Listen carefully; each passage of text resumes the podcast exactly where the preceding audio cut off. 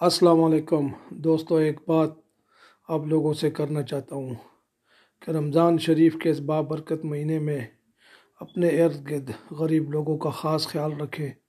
کوشش کریں کہ آپ کے نزدیک ترین اگر کسی گاؤں میں رہ رہے ہیں تو محلے گاؤں میں، اگر شہر میں رہ رہے ہیں تو کسی گلی، اپنی گلی میں اپنے ارد گرد کے جو لوگ ہیں، جو غریب اور جو نادار لوگ ہیں، ان کا خصوصی خیال رکھیں کہ کوئی بھوکا نہ سو جائے۔